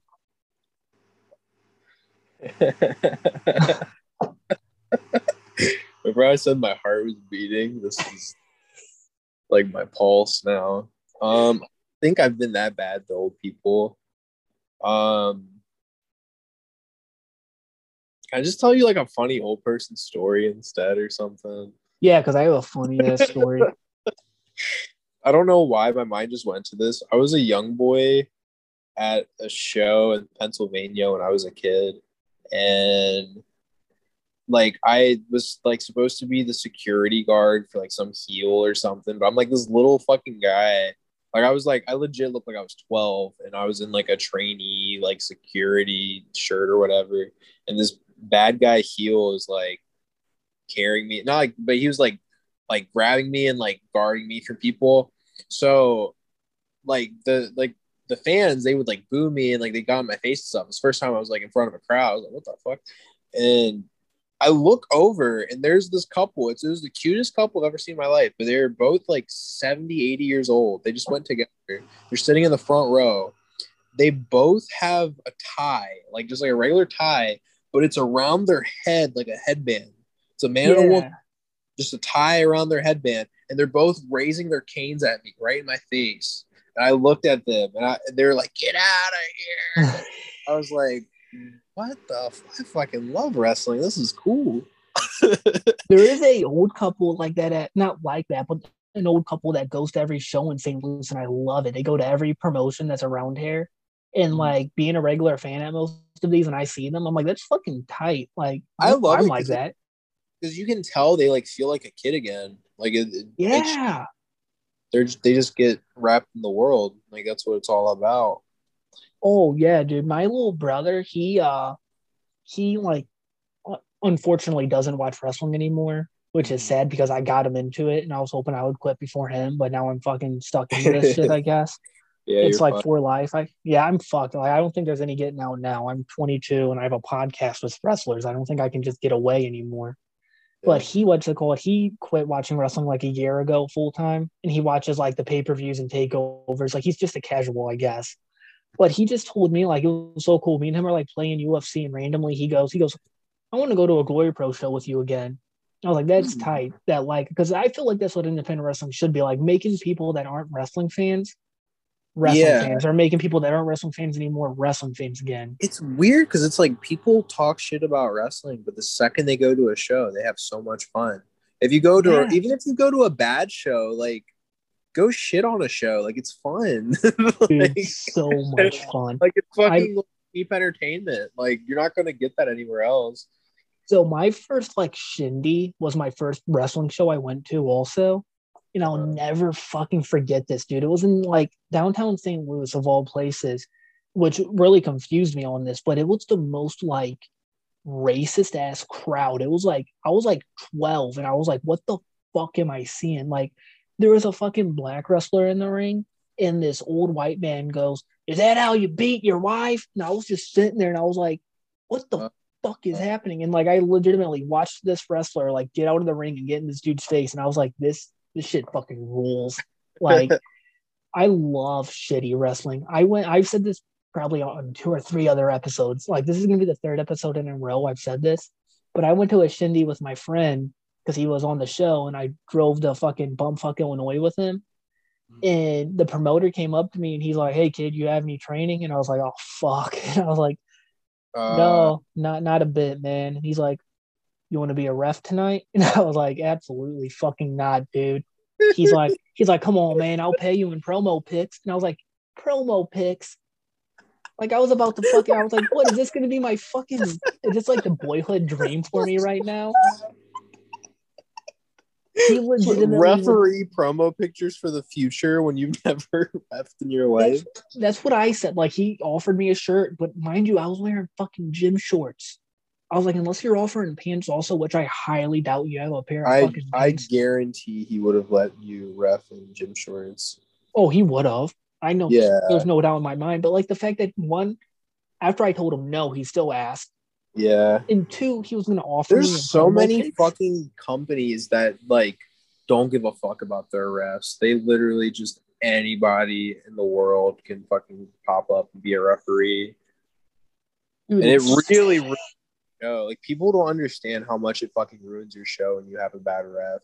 Because like, if one person's overdoing something, I've had refs that like legit, like during my entrance, if I'm a bad guy and like I give them like shit or something, they just fucking cut like these big ass promos in front of a whole crowd, and like they just make it their own thing, and they fucking like some refs, like the perfect referee, what I've always heard is, and like it's what I believe, the best referee is the one that you don't know that they're there. Like, they do such a good job, and you're like, oh shit, like, you were my ref, like that means you're doing your job because you're staying out of the way and getting everything that you need to do done.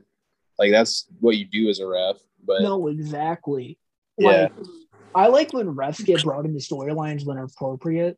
So like, Nick Gage was at Anarchy a year ago or so, and he was having a match with somebody with the heel, and the heel, like, threw powder and the in Gage's face. Jeremy White threw like powder in Nick Gage's face or something like that. I forgot what it was, or handcuffed him. And I forgot what the whole ordeal was, but the ref did something where he fucked up. And Nick Gage, after the show, like, cut a promo. He's like, "Fuck the referee." If I see him in the parking lot, I'm like, this is awesome. Like, I saw Hopper, I do the exact same thing. It's really that I don't. Have you get real mad? What's up? Have you like been on a show with Nick Gage? Yeah, I've been on. He was at Nova Pro a lot, and like every time that I saw him in the locker room. Because, like he's so fucking intimidating, like, just as an, like, an idea. But, like, legit, every time he came up to me, like, "What's up, big dog? How you doing? Blah, blah, blah." And just gives you a big old hug and, like, fucking... I have a Nick Gage story. This one time, I was offered the chance to smoke weed with Nick Gage. And I wanted to do it so bad. Because, like, my friends went outside and did it. And I wanted to do it so bad. And I was, like... 18, 17, whatever. So he's like, right when we walk out, he's like, "Hey, can you give me some chew?" I was like, "Sure." And I didn't have data that worked in the area, and I fucking so like I had no Wi-Fi. I legit in like it was like Koreatown, and I was just running around different gas stations trying to find chew for Gage. And then I finally come back, and I don't think it was the one that he wanted, but I was like, he gave me $5 and you get him the right one. I gave it to him. He looks at it. He gives me this fucking like really smug look at it. And he looks at me. I'm like, "Oh shit." And he's like, "Pouches." And I was like, "Yeah, I'm sorry, man. That's all that they had." He's like, "Hey, that's okay. Thank you, brother." He fucking brings me in for a hug. Dude, Mike. He's favorite. Oh, my bad. Go on. No, it's fine. I was just saying he's the nicest guy. My Nick, I have a couple because he used to come to Anarchy. There's a couple. One of them was, and like during his match or whatever against Warhorse, like he did his whole spiel where he got out of the ring and he was like just getting hyped up with the crowd before the match or during the match or something. Mm-hmm. And he like turned around, and I don't know. I hate hugging people. I hate hugs. But Nick Gage turned around, and I don't know why, but my instinct was, like a hug, and he grabbed me. He put me in for the hug, and he goes, "I fucking love you, man." And I was like, "I love you too. I love you too." Like, no, like you believe it. You believe it. You're like, yeah. And I feel like he genuinely does love these people. No, exactly, man. Like, and like I said, I hate hugs, but like, love my life. And when he called me big dog. Oh, dude. So I buy his cameos just because, one, I want to support him, and two, he's legit like my number one motivator for the gym. Like, the past year I've been DMing him or buying his cameos for the gym. Like, I got a cameo before I hit the gym. He told me to get my ass in the gym. And he was like, "You need to get your fucking ass in the gym, pussy. Go get in the gym, pussy." And I was like, "All right, yes, sir, yes, king."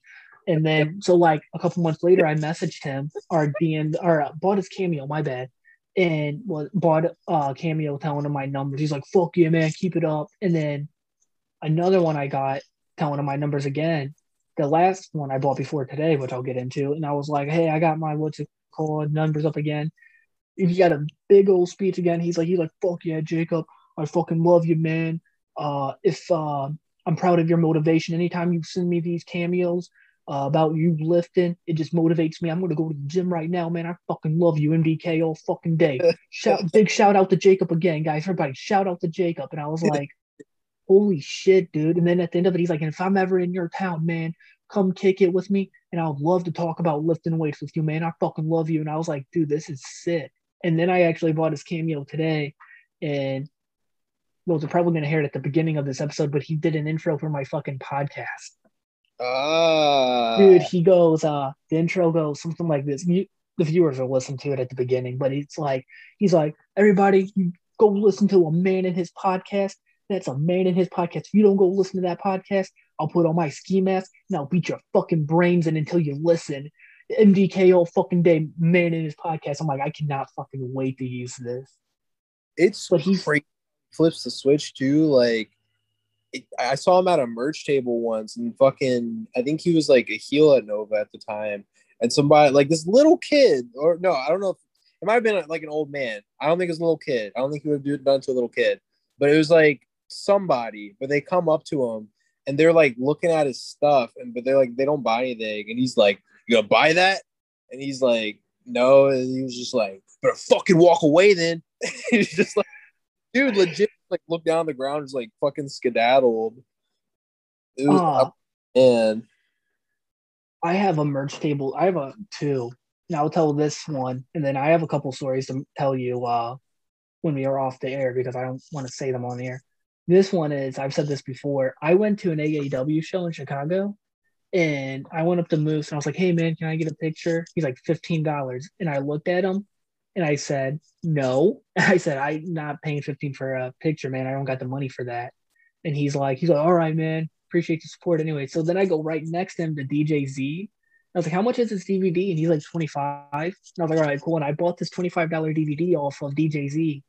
And Moose looks at me and he goes, "Really, man? You just said you didn't have enough money." And I said, "Let me rephrase that. I don't have enough money to get a picture with an Impact wrestler, dude. I'm sorry." And I just walked away, and like everyone around me was like, "Oh shit!" Because at the time he wasn't even a champion, dude. I was pissed. Also, like, I don't understand fucking making people pay to take a picture with you.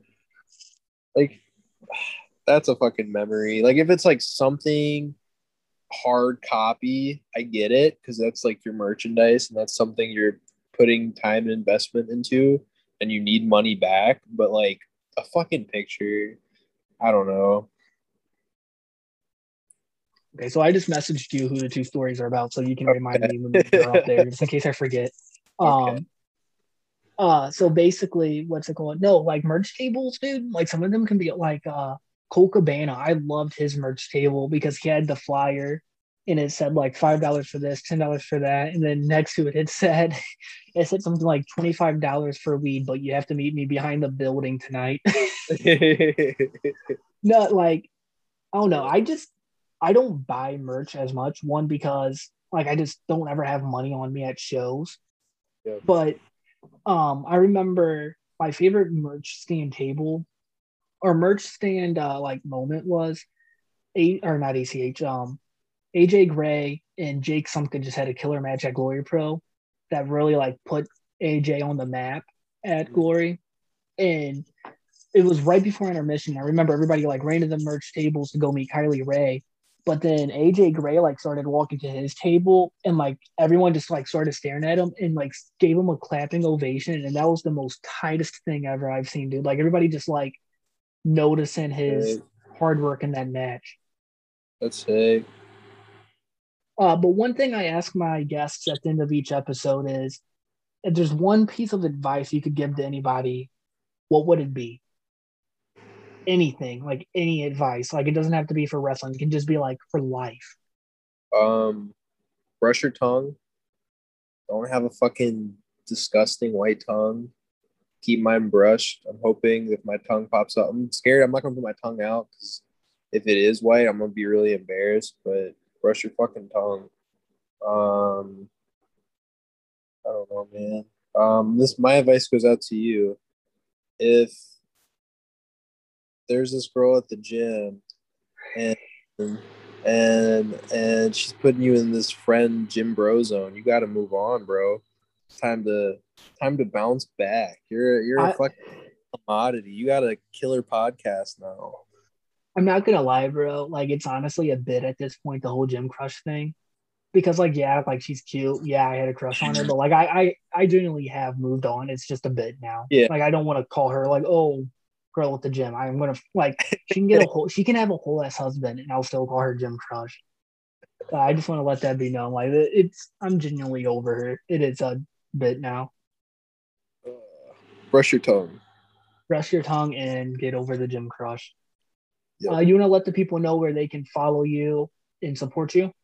You can follow me, Josh Fuller PW on Twitter.